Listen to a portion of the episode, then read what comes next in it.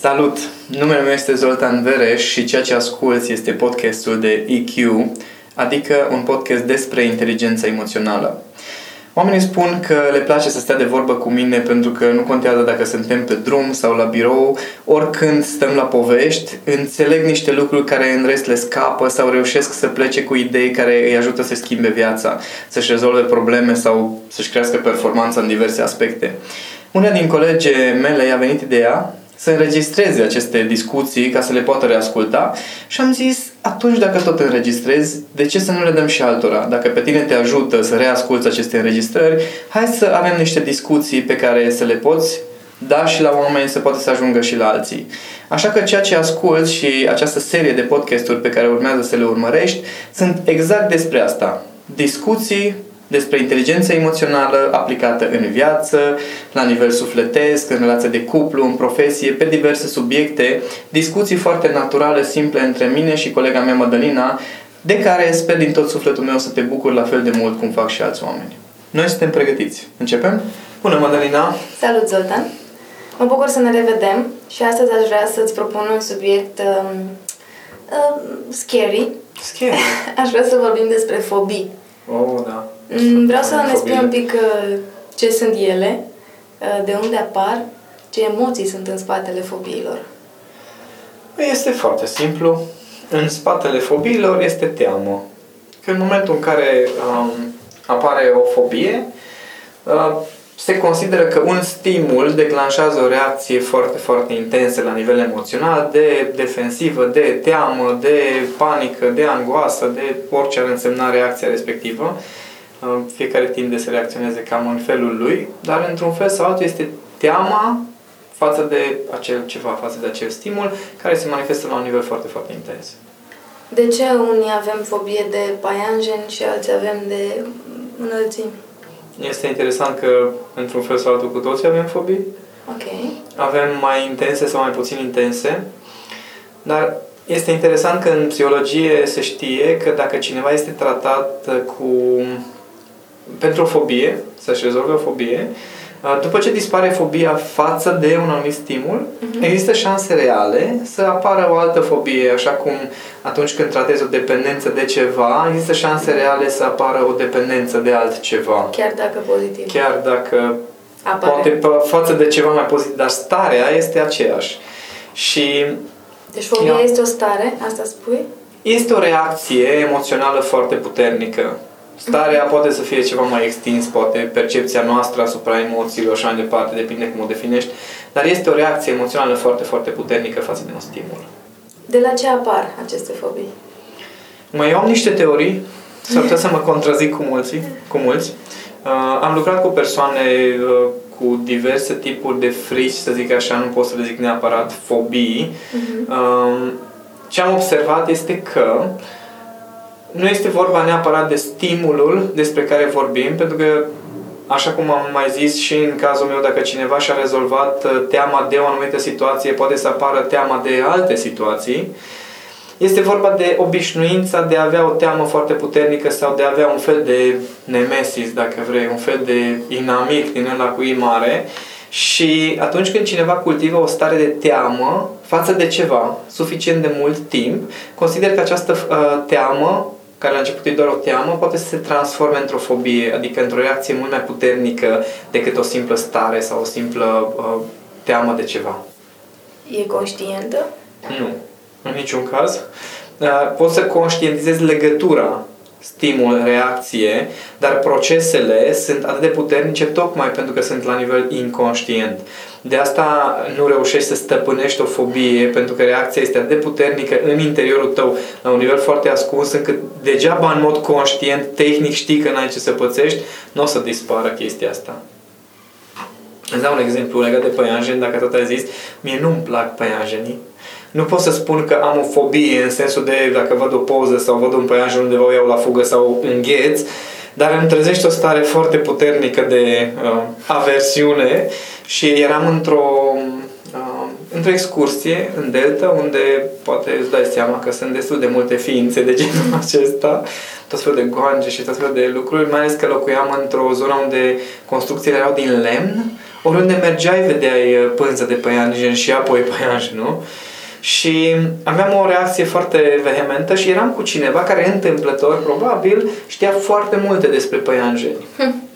Reacția mea emoțională era una uh, de respingere, că m-am așezat pe un scaun și cam la jumătate de metru de mine era o pânză de păianjen pe o balustradă și reacția mea a fost să mă mut pe un alt scaun, să nu fiu aproape și m-a întrebat timpul respectiv, zice, dar ce, de ce ți este teamă? Și am zis, bă, sincer, mie mi-e foarte groază că mi imaginez de cum se simte pe pielea mea chestia și că mă mușcă în copilărie, apropo, mă, dar dacă apăreau niște bubițe pe picior, de exemplu, mama zicea, poate te-au, mâncat, te-au mușcat un păianjen și uh, asta îmi creează așa o imagine care îmi trezește o senzație foarte neplăcută și o strângere în mine către fobie, dar nu este atât de puternică. Și a fost interesant cum uh, el m-a antrenat timp de câteva zile legat de această emoție. Adică mi-a povestit foarte multe lucruri despre păianjen, de cum funcționează ei, ei, ce fac, ce mănâncă, cum îi speciile de păianjen. Din România mi-a explicat că există o singură specie care chiar e veninoasă, că în rest dacă te mușcă sau ceva, n-ai niciun fel de probleme. Și mai mult de atât mi-a arătat de mai multe ori că dacă întinzi mâna către păianjenul respectiv, acel păianjen ia la fugă, adică cumva mi-a demonstrat în repetate rânduri faptul că acelui păianjen este mai teamă decât îmi este mie de el. Și a fost un fel de antrenament mental și emoțional care m-a ajutat foarte mult că acum dacă văd un păianjen îmi aduc aminte toate textele pe care le-a spus că lui e mai frică decât uh, mie și chiar uneori poate sună ciudat pentru unii, dar chiar îi uh, zic când văd câte un păianjen și zic eu știu că ție ți este mai teamă de, de mine decât mie de tine și asta m-a ajutat foarte mult să-mi stăpânesc emoția respectivă. Asta nu înseamnă că nu apare acea, acea reacție, dar nu mai, nu mai este la fel de intensă și reușesc la, de la nivel conștient cumva să o potolesc. Atunci dacă încerci rațional să găsești informații despre o fobie de-a ta sau explicații despre acel stimul care te sperie, s-ar putea să te ajute să schimbi și emoția? Da, s-ar putea, pentru că fobia este o reacție emoțională foarte puternică, gestionată de amigdala, este partea din sistemul nostru limbic, partea din creier care gestionează asemenea reacții, luptă sau fugi și fobiile declanșează reacții atât de puternice la nivelul creierului emoțional încât acesta preia controlul asupra corpului și nu mai ai ce să faci mai departe, pur și simplu reacționezi. Ei, în momentul în care învățăm să reconectăm partea din creier care se ocupă de autocontrol și se ocupă de raționalizare, adică partea de cortex prefrontal, atunci o să fie mult mai ușor să gestionăm acest gen de reacții. Și asta înseamnă că tu iei stimulul care pe tine te sperie, gen păianjenul, și începi să citești despre acel păianjen. Și în timp ce ideea de păianjen este acolo și creierul tău emoțional și asta chestia de care trebuie să reacționezi cu fobie, în același timp tu ai conectată partea de analiză, de raționament, de învățare, de stocare de informații, atunci acestea două se conectează și mai devreme sau mai târziu încep să funcționeze împreună. Uh-huh. Adică înainte să apară reacția respectivă sau în timp ce apare, se reconectează și partea din creier care uh, oferă autocontrol. Și da, ajută foarte mult. Nu sunt adeptul uh, terapiei prin expunere, Adică dacă ți-e frică de înălțimi să sar cu Da, nu sunt adeptul acestei gen de terapii pentru că uh, există foarte multe studii care demonstrează că funcționează cam în undeva între 5 și 10% din cazuri de rezultate cu adevărat. Atât de puțin? Da. Asta înseamnă că atunci când chiar te expui la stimulul respectiv, pentru că reacția este foarte puternică, există șanse reale să agravezi situația și atunci mai, de, mai degrabă abordezi uh, cumva reeducarea unei fobii ca și cum ai încerca să educi un copil. Uh-huh. Adică, ok, ai grijă, nu forța chestia asta, nu încerca tu să fii foarte uh, eroic, pentru că atunci când creierul emoțional vrea să preia controlul, are dreptul să facă treaba asta, ci mai degrabă să te educi, mai degrabă să ai grijă de tine și treptat, treptat să depășești cumva această teamă, să o reantrenezi. Ai spus că se întâmplă la nivel inconștient, subconștient. Um, de unde apar? De ce eu am fobie de paianjen și tu ai de înălțimi sau invers? Depinde foarte mult de contextul în care s-a creat. De exemplu, frica mea de înălțime s-a creat din momentul în care s-a rupt o creangă cu mine. Mm. Mă urcam, făceam concurs cu un prieten, mă ne urcam în copac și undeva la 6 metri înălțime, spune tatăl meu, s-a rupt o creangă cu mine Și m-am întors cu capul în jos și am văzut toată căderea aia în fața ochilor mei și mi-a rupt și cotul. A fost un șoc destul de mare. Rezultatul a fost că atunci când sunt la înălțime nu am încredere în nimic care este sub picioarele mele. Trebuie să mă țin cu mâna. Dacă mă țin cu mâna de ceva, mă simt în siguranță. Okay. Dacă doar stau pe ceva care, tehnic vorbind, betonul nu se rupe cu tine, totuși mi se creează senzația de ok, poate urmează să se rupă chestia asta cu mine. Și uh, interesant este că am lucrat ca și alpinist utilitar între timp cu această teamă, adică mi-era groază de înălțimelul teamă. Și am lucrat ca și alpinist utilitar, dar am avut foarte mare grijă să-mi antrenez treptat chestia asta. Uh, la mine s-a născut dintr-un șoc de genul acesta. Uh, la alții, de exemplu, s-ar putea să se nască din povești. Uh, am o clientă care uh, trăiește foarte frecvent, uh, se trezește noaptea cu o stare de genul ăsta de panică, de anxietate, pentru că au zis foarte mulți povești cu strigoi de la, la bunici, uh-huh. cu acele ființe care revin ca să ia uh-huh. sufletul ălora care au rămas vii, tot felul de povești de genul ăsta. Și ea din când în când se trezește cu stări de genul acesta de panică și de anxietate, pentru că ea umblă noaptea și undeva la nivel subconștient s-au înregistrat poveștile. N-a văzut strigoi niciodată, nu s-a întâmplat ceva concret, dar prin repetiție și prin starea de teamă pe care o transmiteau bunicii mm-hmm. când povesteau de chestia asta sau poate încercau să o sperie, să nu iasă noaptea pe stradă, creierul ei a asimilat această idee că noaptea, din când în când, poate să apară chestia asta.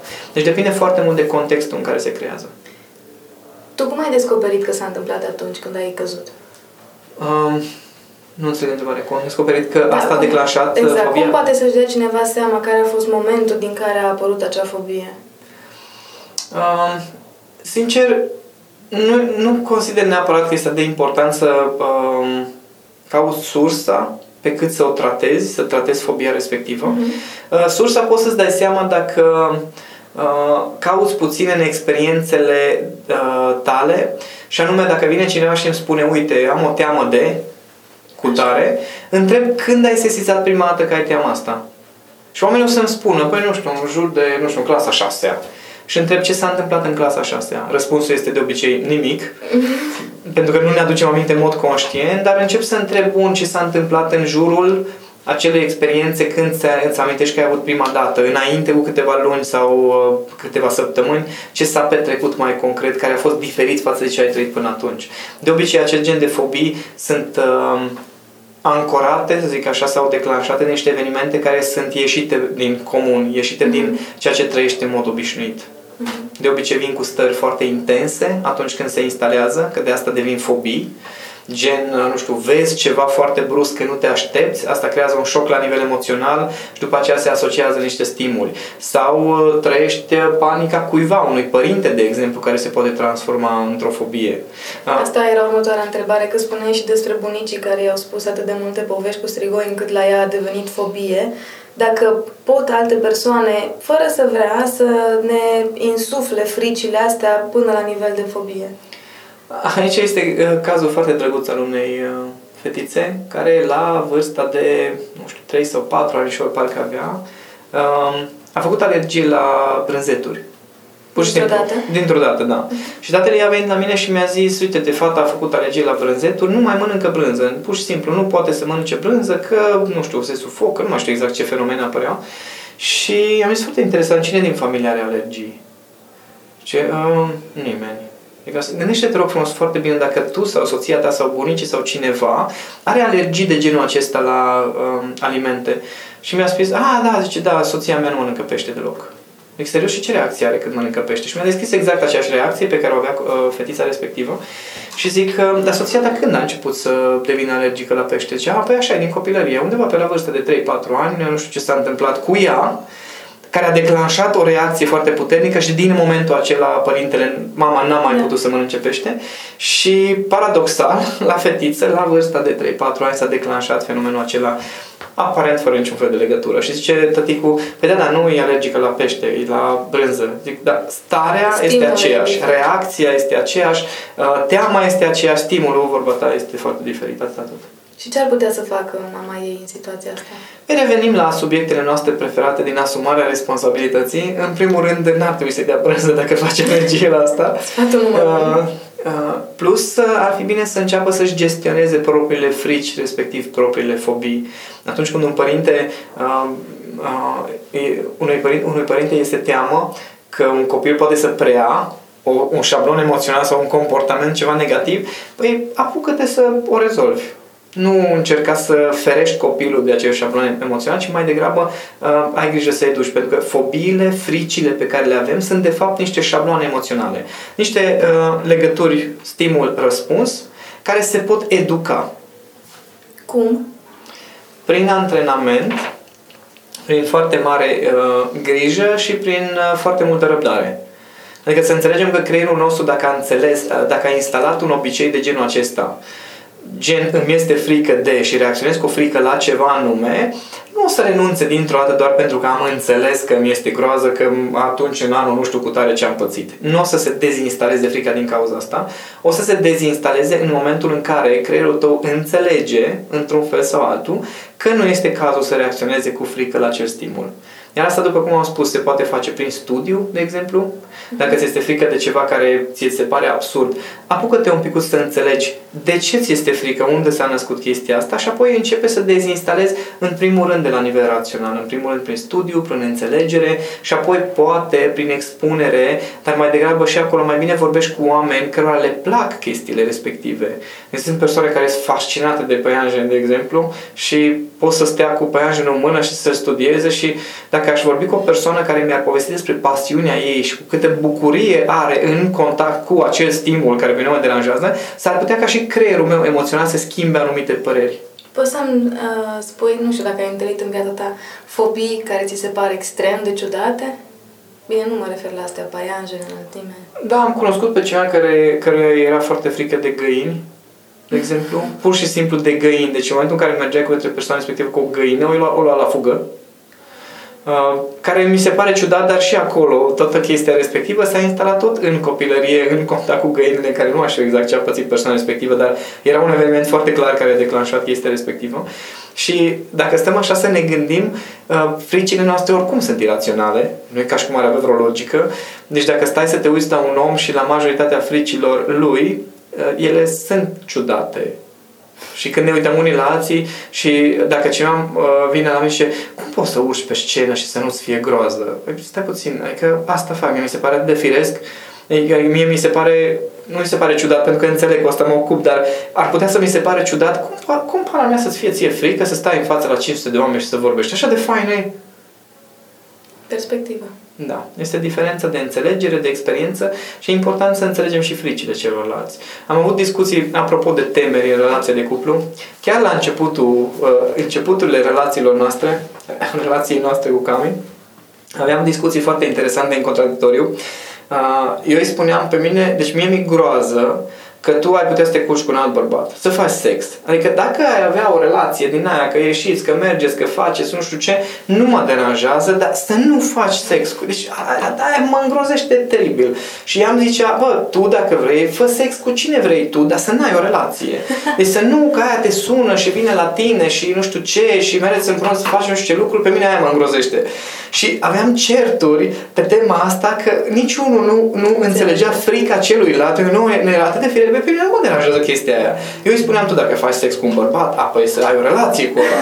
Asumă-ți, suferă și cu ăla ca și cu mine, ca să vezi. Și i-am zicea, da, nu, tu dacă faci sex cu, cu o femeie, să fie sex și atât, dar să știu că acolo s-a terminat. Și eram amândoi ceva de genul, dar nu înțeleg de ce te deranjează. și sunt foarte multe asemenea situații în care noi pur și simplu, într-un fel sau altul, respingem un om pentru că la vine și, bă, mie mi groază că. Și cum poate să-ți fie groază și nici mai nu ne putem pune problema că acel ceva ar fi un motiv. Este important atunci când încercăm măcar să ajutăm pe cineva în a-și depăși, a-și gestiona temerile, chiar dacă nu sunt la nivel de fobie, să înțelegem că pentru acea persoană acel ceva chiar este un motiv de teamă, așa cum pentru noi sunt alte motive de teamă. Deci, uh, lucru pe care îl fac uh, cel mai mulți dintre părinți, din experiența mea, cu n-ai de ce să-ți fie frică de lucrul ăla, e cel mai enervant. Este lucru. teribil de neconstructiv. Pentru că părintele la ce îi transmite copilului respectiv, tu așa cum ești nu ești suficient de bun. Ceva ai stricat la tine. Ah. Așa, traducere brută să zic așa. Dacă într-adevăr vrea un părinte să ajute copilul să depășească o teamă, o să trebuiască să dea exemplu, în primul rând, în a-și depăși temerile. Nu temerea aia pe care o are copilul, ci temerile părintelui, el să și le depășească. Foarte subtil asta. Da, cu toții avem tendința să le explicăm celorlalți că n-ar trebui să le fie teamă de acel ceva de care nouă nu ne e teamă. Dar când vin alții să ne spună că nu, nu ar trebui să ne fie teamă să facem anumite lucruri, că nu este cazul, oai, ce intrăm în defensivă. Ai spus la un moment dat despre faptul că chiar dacă vei vindeca o fobie, este foarte posibil să apară o alta. Așa. Poți să eviți ciclul ăsta continuu de fobii? Ceea ce am observat eu legat de șabloane emoționale este că le mutăm dintr-un loc în altul. Asta înseamnă că dacă eu sunt obișnuit să trăiesc un kilogram de frustrare pe zi, o să pot să găsesc cam orice fel de motive să adun un kilogram de frustrare pe zi. Dacă eu sunt obișnuit ca odată la trei luni să am un atac de panică, nu am nevoie să am aceleași motive pentru acel atac de panică. Pot să am motive diferite. Și ce se întâmplă uh, atunci când vine vorba de o fobie? Omul acela este obișnuit să se teamă de anumite lucruri. Nu este atât de important de care lucruri, ci este ca și cum ar fi obișnuit să se, să uh, se teme sau să se panicheze cu o anumită frecvență la anumită intensitate. Și atunci, chiar dacă lucrează la a desface stimulul, ă, reacția față de stimul fix de acea fobie, există șanse reale să fie alte contexte în care trăiește cam același gen de sentiment, același gen de emoție. Și atunci este important să ă, lucreze oricine care are o asemenea, un asemenea șablon emoțional, să lucreze la starea aceea și în chestiile mărunte. Dacă cineva are o fobie, de exemplu, nu știu, odată la trei zile vezi un păianjen și te panichezi sau pur și simplu simți starea aceea de îți vine să o iei la fugă, există șanse reale să ai aceeași stare în miniatură față de foarte multe lucruri din viața ta. În miniatură, însemnând că s-ar putea ca de două, trei ori pe zi, de exemplu, să eu, stai unde mi-am pus cheile. Sau uh, eu am crezut că e ceva. Tresăriri de genul acesta care seamănă cu acea fobie, doar că acolo se manifestă mult mai mare, așa cum am mai concentrat. Dar dacă ai o fobie față de ceva, teama e prezentă în foarte multe alte aspecte în viața ta, garantat. Și dacă începi să le vindeci pe alea mai mărunte? Dacă începi să lucrezi la alea mai mărunte și să începi mental, de exemplu, să le deconstruiești sau să înveți să respiri în momentele respective, să te relaxezi sau să pur și simplu să te aduci aminte, a, iarăși am șablonul ăsta interesant, nu e cazul, e ok, următoarea dată din nou, din nou, din nou, se creează un antrenament prin care din nou reconectezi uh, cortexul prefrontal și o să începi să ai un anumit control asupra stării și apoi treptat o să poată să și dispară. Pare atât de simplu felul în care spui tu chestia asta, să controlezi sau să te gândești într-o anumită situație, a, uite, din nou reacționez cum făceam și acum trei luni. De ce este totuși atât de greu pentru oameni să facă asta? Este greu pentru că reacțiile noastre emoționale sunt la nivel subconștient. Ele au fost instalate tocmai ca să nu trebuiască să gândim. Okay. Adică reacțiile noastre emoționale fac parte dintr-un sistem de interacțiune cu, lume, interacțiune cu lumea care este să ne ajute să putem reacționa foarte rapid fără să mai fie nevoie de nu știu ce analiză și evaluare care durează și, și poate să uh, reprezinte chiar un pericol să gândești prea mult. Și atunci emoțiile noastre sunt la nivelul ăsta în care pur și simplu corpul nostru fizic intră într-o anumită stare cu anumiți parametri pentru a gestiona o situație. Și când se întâmplă chestia asta, raționalul este prezent undeva. Dar procesul se desfășoară și fără partea rațională. Adică nu trebuie să te gândești ca să ai o reacție emoțională. Și pentru a gestiona această lume eh, interioară și această lume care merge pe bază de reactivitate, e nevoie de un antrenament prin care să conștientizezi stările pe care le ai, reacțiile pe care le ai și treptat să începi să-ți cunoști reacțiile și să le reantrenezi. Nu merge dintr-o dată. Deci, în cazul fobiilor, um, acei pași din inteligența emoțională pe care tu îi predai, um, primul pas ar fi tot conștientizarea, inclusiv în acest, uh, în acest caz. Da. Știu că multă lume care uh, își descoperă câte o fobie vrea să scape de chestia da. respectivă. Doar că până când nu o înțelegi, n-ai cum să scapi de ea. E, fobia respectivă, starea acea, reacția aceea foarte puternică a fost instalată de creier tocmai pentru a te proteja în viziunea creierului de moarte. Da. Și atunci, cum vrei tu că prin simplu fapt că, a, acum înțeleg, mm, deci de-aia am fobia pentru că creierul tău zice, a, ok, deci acum pot să mor pentru că ai înțeles. Nu Măcar este cazul. Mori înțeles. Măcar mori înțeles. Dar nu este cazul și ăsta e motivul pentru care chiar dacă înțelegem anumite lucruri, anumite reacții emoționale, în prima fază s-ar putea să ajute înțelegerea respectivă, adică poate mai atenuează un picuț sau nu durează atât de mult acea stare sau acea reacție, dar e nevoie de un pic mai mult după aceea de abilitățile de control pentru a modela acel comportament sau acea atitudine.